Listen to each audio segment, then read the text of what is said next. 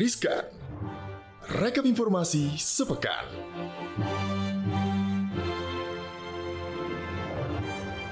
Hai, Hai Sobat Cuan. Selamat datang di Rizka. Rekap informasi sepekan. Ada gue Angel Dan juga Galiksan. yang siap bakal ngasih kalian informasi-informasi terhot. Wih, Dede, ya kan? ada berita apa aja sih nih Jel di minggu ini Jel yang lagi rame? Ada banyak gal yang udah kita rangkum nih. Jadi sobat cuan duduk manis kalau sambil nyetir silakan nyetir. Kalian tinggal dengerin aja tapi udah bisa langsung update informasi terhot di minggu ini. Yes. Yang pertama Gali. Jadi nih Sobat Cuan, Mhm. ada berita pertamanya nih. Deal TikTok Shop gabung ke Tokopedia di RI. Akhirnya ya. Akhirnya jadi nih ya. juga nih. Kemarin sempat ditutup ya Jel ya. Betul. Jadi nih induk TikTok ByteDance dilaporkan telah menyepakati kerjasama dengan Goto Oke. untuk membuka layanan e-commerce di Indonesia. Nah kabar ini menginformasi berbagai informasi sebelumnya nih Sobat Cuan yang menyebut kalau TikTok Shop akan buka kembali di Indonesia dengan menggandeng pemain lokal. Nah Hmm. TikTok telah sepakat untuk bergabung dengan Tokopedia yang merupakan unit usaha e-commerce milik Goto. Nah langkah ini demi mengikuti regulasi yang berlaku di Indonesia. Betul, tapi ya detail kerjasama, nilai investasi, dan bentuk kerjasama keduanya secara teknis ini belum diumumkan secara formal nih Gal dan Sobat oh, Cuan. Oke. TikTok dan Goto ini dijadwalkan baru akan mengumumkan kerjasama ini pada pekan depan. Ini menurut sumber dalam, dikutip dari Yahoo Finance pada Selasa 5 Desember lalu. Dan Oke. investasi ByteDance ini ke Tokopedia ya, menunjukkan bahwa pentingnya nih Indonesia sebagai pasar e-commerce bagi TikTok Shop. Diketahui TikTok Shop ini tutup beberapa bulan lalu karena ada peraturan dari Kementerian Perdagangan yang melarang media sosial berperan ganda sebagai e-commerce. Yes, nah jadi nih Sobat Cuan nih dengan gabungnya ke Tokopedia nih Mhm. TikTok, TikTok Shop itu bisa kembali beroperasi di Indonesia. Betul. Nah layanan tersebut nih akan bersaing dengan pemain lain nih. Hmm. Nah menanggapi kabar ini Menteri Perdagangan Zulkifli Hasan mengatakan belum ada izin baru yang masuk dari pihak ByteDance Mhm. terkait kerjasama dengan Goto. Mhm. Nah ketika ditanya apakah diperbolehkan nih kalau TikTok Shop investasi di Tokopedia. Nah jawabannya sih dari Pak Zulkifli tuh eh, boleh kecuali TikTok ingin membuka usaha baru di Indonesia maka ada izin yang harus diurus. Betul. Nah sementara itu nih perwakilan TikTok dan Goto menolak untuk berkomentar. Oke, berarti kita tunggu aja ya pekan Betul. depan nih bagaimana kira-kira bentuk kerjasama keduanya. Yes. Ini kan juga sempat ditutup karena waktu itu sempat mengancam UMKM lokal. Ya gitu benar-benar. ya. Yang di Tanah Abang tuh Jel ya. Betul. Nah, ini juga mengancam gal berita Waduh, kedua aduh. kita. Karena katanya ekonomi bagus, tapi Ya. kok rakyat sulit sampai mantap atau makan tabungan nih, Wadaw. ya kan? Jadi pemerintah itu kan berulang kali ya mengklaim bahwa performa ekonomi Indonesia ini saat ini sedang bagus-bagusnya. Presiden Joko Widodo atau Pak Jokowi juga pernah menyebut bahwa dirinya Mhm. bangga karena pertumbuhan ekonomi di Indonesia ini terjaga di kisaran 5% secara beruntun sejak kuartal 4 2021, yakni sebesar 5,02 persen, hingga kuartal 2 2023 sebesar 5,17 persen. Inflasi pun dianggap tetap berada di level yang terjaga. Tapi eh tapi Aduh kenapa Jel? kondisi ekonomi yang diklaim pemerintah ini kok tampaknya tuh tidak dirasakan sama semua lapisan masyarakat. Gaji yang stagnan, harga kebutuhan pokok yang merangkak naik. Ini semuanya membuat warga RI itu terpaksa menggunakan tabungannya untuk memenuhi kebutuhan harian Gali dan Sobat Cuan. Waduh, jadi nih ya sebelumnya juga nih Jel, Hmm. fenomena masyarakat yang menggunakan tabungannya untuk keperluan sehari-hari itu terdeteksi melalui survei yang dirilis Bank Indonesia. Oke, apa Nah, Gali? data survei konsumen dari Bank Indonesia per Oktober 2023 Mhm. menunjukkan banyak warga Indonesia yang harus menggunakan tabungannya guna memenuhi kebutuhan sehari-hari Mhm. nih. Jadi Bank Indonesia juga mencatat rasio tabungan terhadap pendapatan per Oktober 2023 turun jauh nih Sobat Cuan dibandingkan posisi sebelum pandemi COVID-19 atau Oktober 2019. Nah, pada bulan Oktober lalu nih, rasio simpanan terhadap pendapatan masyarakat Indonesia sebesar 15,7 persen.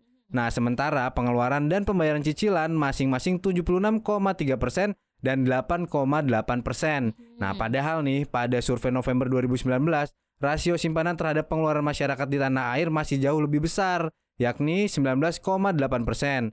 Nah, pasalnya pengeluaran dan pembayaran cicilan pada periode itu sebesar 68% dan 12,2%. Oke, kalau Gitu, berdasarkan Cel. DTBI juga nih Gali, Aha. kelompok masyarakat dengan pendapatan 4,1 juta rupiah hingga 5 juta rupiah ini mengalami penurunan rasio simpanan terhadap pendapatan paling dalam atau sebesar 460 basis poin atau BIPS ya. Kemudian disusul oleh kelompok pendapatan 2,1 juta rupiah hingga 3 juta rupiah, yakni merosot 400 BIPS. Kelompok pendapatan 1 juta hingga 2 juta rupiah ini yang tercatat mengalami penurunan rasio paling kecil atau hanya 180 BIPS. Imbasnya, sepanjang tahun ini simpanan masyarakat di Indonesia tumbuh Mhm. seret nih. Bahkan per Oktober 2023, dana pihak ketiga atau DPK perbankan hanya tumbuh 3,9 persen secara tahunan atau year on year. Oh gitu ya. Jadi nih Sobat Cuan juga nih ya di lain sisi nih Direktur Eksekutif Center of Reform on Economic Mhm. Muhammad Faisal mengatakan nih inflasi justru menjadi faktor utama penyebab orang RI makan tabungan. Oh, Nah, dia mengatakan nih, meskipun inflasi tahun ini relatif lebih rendah ketimbang tahun lalu, namun kondisi melambatnya perekonomian Indonesia membuat daya beli masyarakat semakin tergerus dengan kenaikan harga. Nah, terlebih nih, menurutnya penyumbang inflasi terbesar hingga November ini adalah komoditas harga pangan bergejolak atau volatile food, Mhm. seperti beras. Inflasi di komoditas itu akan memukul kalangan masyarakat kelas bawah yang menggunakan sebagian besar tabungannya untuk makanan. Hmm. Karena kalangan bawah sebetulnya lebih rentan terhadap inflasi pangan gitu Sobat Bener. Cuan. Jadi kalau dua tahun lalu pada saat pandemi COVID kita nggak bisa ngapa-ngapain, nggak bisa ke mana-mana, akhirnya Ya. nabung.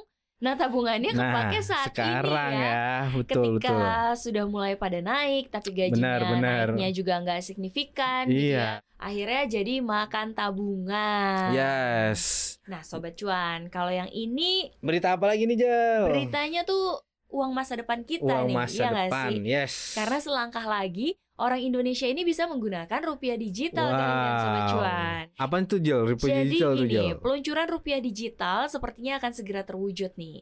Karena Deputi Gubernur BI Juda Agung mengatakan, pada 2024 rencana peluncuran rupiah digital akan masuk kepada tahap Proof of Concept atau POC. Dikutip dari Hmm. berbagai sumber nih ya, POC adalah tahapan untuk memvalidasi konsep dari segi fungsi, penerapan, teknis, dan metode dari sebuah program sebelum masuk pada tahap pengembangan.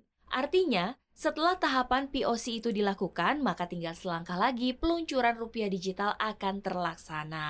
Yes, nah Juda juga mengatakan nih Hmm. rupiah digital nantinya akan menjadi satu-satunya alat pembayaran digital yang sah di Indonesia. Uh. Nah sebelumnya Gubernur Bank Indonesia Peri Warjio pada pertemuan tahunan Bank Indonesia 29 November lalu mengatakan pihaknya akan menerbitkan roadmap rupiah digital tahap pertama Mhm. yang akan dilakukan tahun 2024.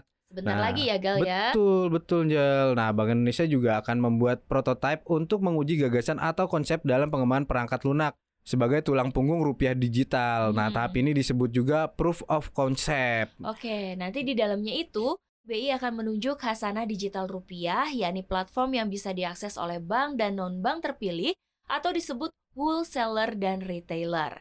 Rupiah Digital Wholesale atau W Rupiah Digital ini memiliki cakupan akses terbatas dan hanya didistribusikan untuk penyelesaian transaksi wholesale seperti operasi moneter, transaksi pasar falas, serta transaksi pasar uang.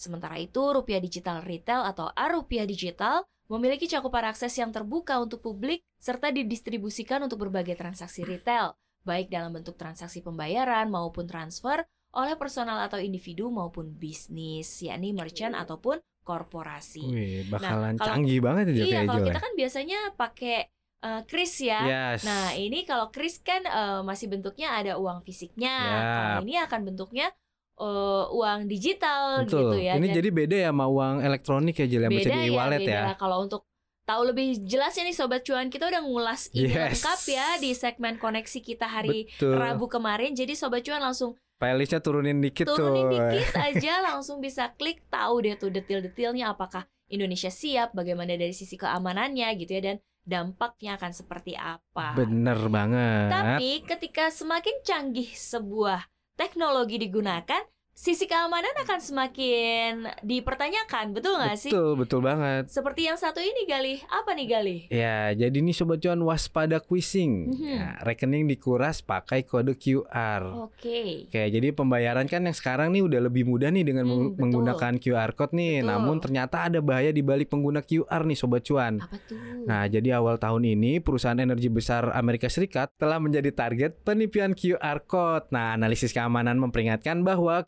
quishing sedang mengalami peningkatan. Nah, quishing ini apa sih? Nah, Hmm. Apa sih, itu quishing? adalah penggabungan QR code dan phishing. Nah, di mana pelaku kejahatan memancing untuk mendapatkan informasi pribadi dan detail pribadi.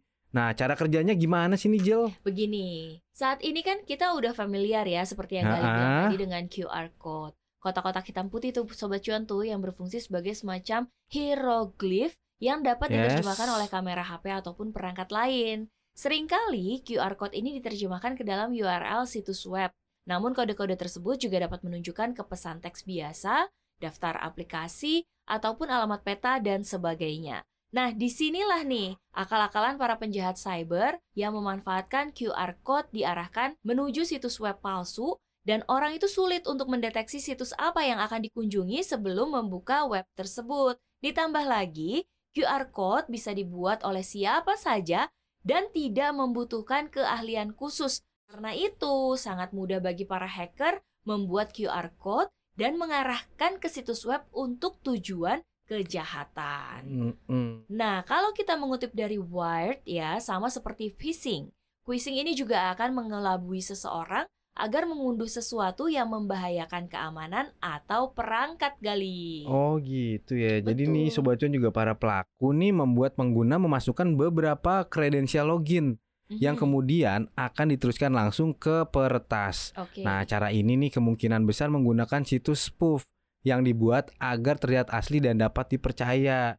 Nah, untuk menghindari modus peretasan ini jangan percaya QR code yang dipasang di tempat umum ya sobat cuan ya. Betul. Jadi jangan iseng-iseng deh QR QR Iseng-iseng ya. ngebarcode barcode gitu ya di tempat umum nih Mhm. atau yang diberi oleh orang lain jika tidak jelas dari mana asalnya. Tuh. Nah, penipuan ini biasanya mencoba menyiratkan rasa urgensi dan kekhawatiran seperti menyertakan pernyataan pindah QR code ini untuk memverifikasi identitas Anda atau mencegah penghapusan akun Anda. Betul. Nah, jadi jangan lupa juga nih aktifkan autentikasi dua faktor untuk setiap akun dan keluar dari perangkat yang sudah tidak Anda gunakan lagi nih sobat Betul. cuan. Jadi yang bisa memproteksi itu ya hanya kita sendiri ya karena kita Betul, tahu betul. kita mengakses ke mana, terus kita juga login ke mana. Pokoknya kalau saran gue sih kalau misalnya lo habis login jangan lupa logout deh itu yes, aja udah. benar benar. Iya kan? Kemajuan teknologi itu kan akan terus berkembang ya. Betul. Cuman ya tetap ada resikonya soal keamanan itu tadi. Betul, yang bisa disalahgunakan sama Benar, oknum-oknum benar, benar, yang tidak bertanggung jawab. Nah, itu tadi sobat cuan Yes. eh, rangkuman berita-berita yang udah kita kumpulin seminggu Yes. ini. Semoga bermanfaat buat sobat cuan. Harus Terus ya. yes, jangan lupa jaga kesehatan juga nih karena cuacanya lagi ini aja ya. Pancaroba ya. Betul banget gitu. Jaga kesehatan deh sobat cuan pokoknya ya. Yes, Dan betul. jangan lupa Sobat Cuan terus dukung kita, dengerin kita di Spotify, Apple Podcast, Google Podcast, dan Anchor. Jangan lupa juga follow akun Instagram kita di @cuap_cuan dan Jangan lupa juga nih subscribe YouTube channel kita buat dapetin informasi-informasi soal keuangan, investasi dan ekonomi yang terupdate ya sobat cuan. Mhm. Dan jangan lupa nih channel kita nih di cuap cuap cuan. kalau gitu Angel pamit. Gali pamit. Bye bye Sobat Cuan. Bye, happy weekend. weekend.